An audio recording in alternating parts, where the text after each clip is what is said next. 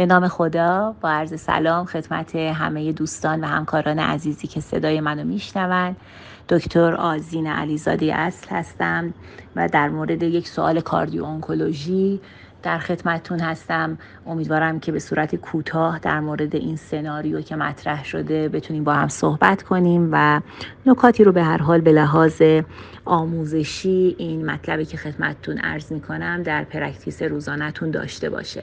خانمی 68 ساله PMH منفی که خوشبختانه دیابت hypertension smoking اینها منفی بوده. با invasive ductal carcinoma breast cancer از طرف همکار oncologist معرفی شده و ما می‌خوایم تو در بررسی اولیهشون ببینیم که چه چیزهایی رو باید مورد توجه قرار بدیم و prevention مون به چه صورت باشه. ببینید ایشون بالای 65 سال هستن بنابراین اهمیت دارن. درسته که در guideline ما guideline ESC 2020 این در ریسک مدیوم هست. البته به شرط اینکه بیمار اکوکاردیوگرافیش نرمال یا near normal باشه. ولیکن به هر حال می‌دونیم بالای 65 سال درجات آتروسکلروز هست tendency به آریتمی ها مثل AF در اینها زیاد هست و کلا در cardio بیماران معمولا خب یک سری مجموعه ای از یه سری خصوصیات و مارکرها و فاکتورهای کاردیولوژی و اونکولوژی با هم هستند در نتیجه بیماران به صورت سیمپل نمیشه اینها رو در کتگوری ریسک طبقه بندی کرد و مخصوصا الان که مثلا ایمونوهیستوشیمی برای پاتولوژی کنتیس تومورها انجام میشه فاکتورهای خیلی زیادی رو در نظر می‌گیرن که به هر حال از نظر حالا علاوه از grade و stage اونها هم در prognosis و به هر حال در واقع شرایط خاص اون بیمار وارد میشن. پس واقعیت اینه که شما با یه بیمار کاملا خاص مواجه هستید که شاید نتونید با یه بیمار همسن که همون بیماری همون شکل از تومور رو داشته باشه برای هر دوتاشون یک نسخه رو بپیچید. می‌خوام بگم که بیماران cardio-oncology رو واقعا نمیشه در قالب guideline ها حتما بهشون مثلا توجه کرد. guideline یه ایده کلی میده یک تعیین مسیر کلی می‌کنه ولی واقعا باید بیمار به بیمار در مورد اینها تصمیم بگیریم. و از اونجایی که تشخیص زودرس خیلی اهمیت داره در کل عوارض در واقع قلبی عروقی بیماران cancer ی و prevention کامل هم همینجور prevention مؤثر هم همینجور خیلی مؤثر هست. در نتیجه ما بیمارانمون رو بهتره یک پله بالاتر از نظر ریسک در نظر بگیریم. یعنی من این بیمار رو حتی اگر اکوکاردیوگرافی من نرمال باشه ایف من بالای پنجاه باشه استرین من بین در محدوده نرمال بین منفی 18 تا منفی 22 درصد باشه من این رو مدیوم تا های ریسک در نظر می‌گیرم. و حتما برای بیمار من حالا ضمن اینکه به rate ش به فشار خونش به همه اینها توجه خاص خواهم کرد ضمن اینکه history م رو خیلی باید قوی بگیرم از نظر سابقه PCI سابقه CABG و به هر حال خیلی در واقع مسائل مختلف قلبی عروقی دیگر که احیانا داشته باشه در کنار اینها من سعی می‌کنم حتما مثلا یک beta blocker رو به بیمارم بدم. یعنی کارودیلول به هر حال بر اساس literature خیلی بهش تاکید شده و اون رو حتما سعی می‌کنیم که به بیمارامون بدیم با دوز پایین 325 BID شروع می‌کنیم. اما بر اساس وزن بیمار و سن و اینها به مرور این رو در واقع افزایش خواهیم داد.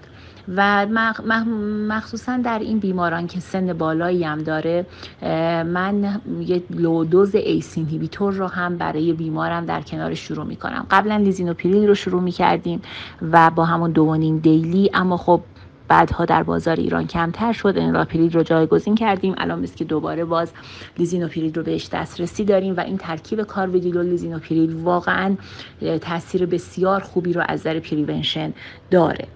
خیلی کوتاه خدمتتون عرض بکنم که anthracycline هم می‌تونه اثرات در واقع acute ایجاد بکنه هم می‌تونه chronic cardiotoxicity بده که chronic ش بیشتره. اتفاقا بعد اتمام درمان بیشتر ایجاد cardiotoxicity می‌کنه. یک سال اول بعد اتمام درمان خیلی زمان critical ی هست از نظر اینکه عوارض ما anthracycline رو بررسی کنیم. پس بیمارانمون رو حتما باید در واقع در طول یک سال بعدش بر اساس حالا آنچه که در طول درمان اتفاق افتاد EF ی که پیدا کرد هرسپتینی که بعدا گرفت یا نه و خیلی مسائل دیگه فواصلش رو تعیین می‌کنیم. اما به هر حال تا یک سال لااقل شما بیمارتون رو ببینید و lifelong هم به هر صورت باید بیماران با فواصل بیشتر تحت نظر شما باشن.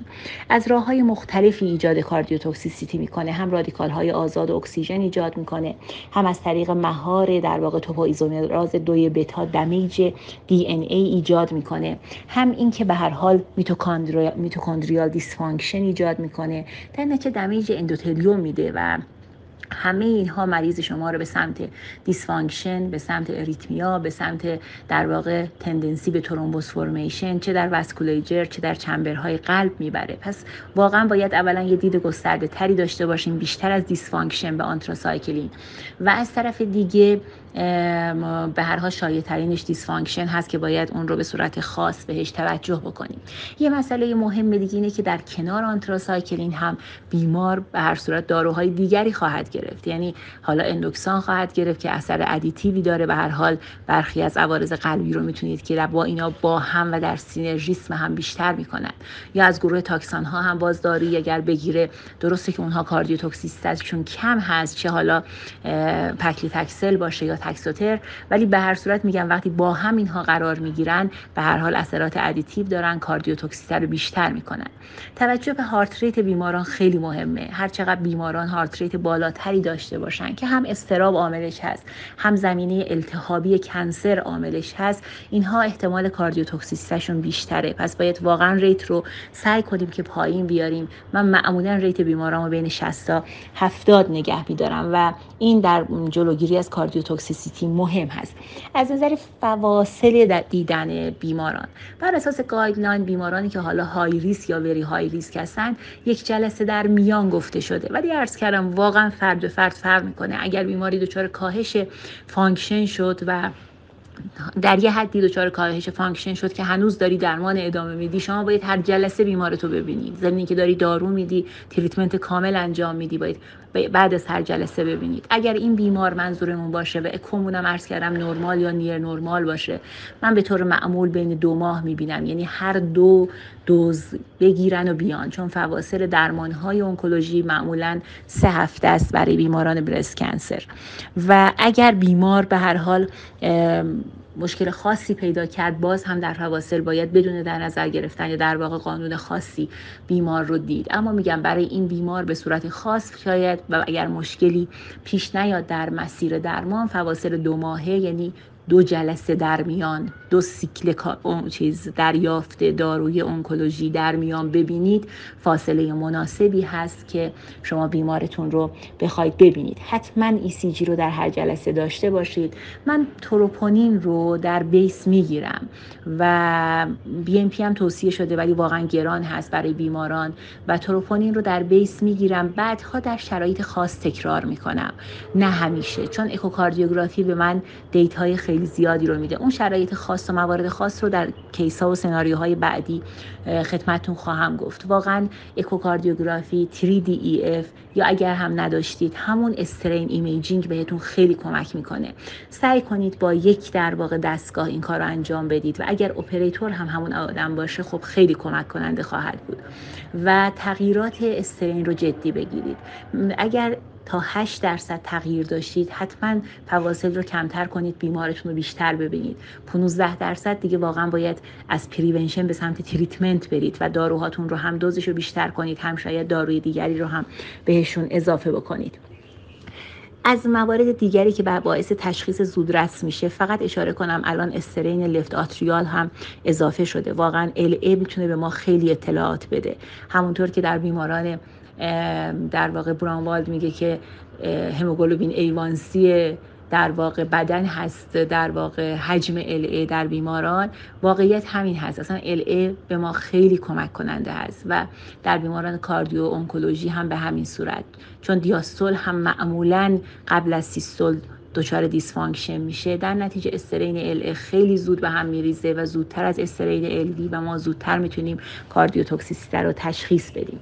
و مهم اینه که بیمار شما اگر هم دچار dysfunction شد و شما به هر حال تحت treatment قرار دادید نذارید symptomatic بشه. اون جایی واقعا ما شکست خوردیم که بیمار ما symptomatic بشه. اونجا دیگه بی پروگنوز بیمار خیلی بد هست و دیگه باید ما دارو رو فعلا در واقع discontinue کنیم و داروهای قلبی رو به حد اکثر داشته باشیم چه بسا مجبور شیم بیمار رو ادمیت کنیم و مسائل مختلف دیگری که اینجا جاش صحبت نیست. یعنی سیمتوم هست که برای ما در کاردیو اونکولوژی خیلی اهمیت داره و در واقع باعث قطع داروهای بیمار میشه. ویلا واقعا سعی می‌کنیم که این اتفاق نیفته و قطع دارو رو نداشته باشیم. استراحت میدیم فاصله رو بیشتر می‌کنیم دوز رو کمتر می‌کنیم داروهای قلبی رو بیشتر می‌کنیم اما به هر حال اجازه باید بدیم و قلب رو نگه داریم و اجازه بدیم که داروهای انکولوژی بیمار در واقع به اتمام برسه.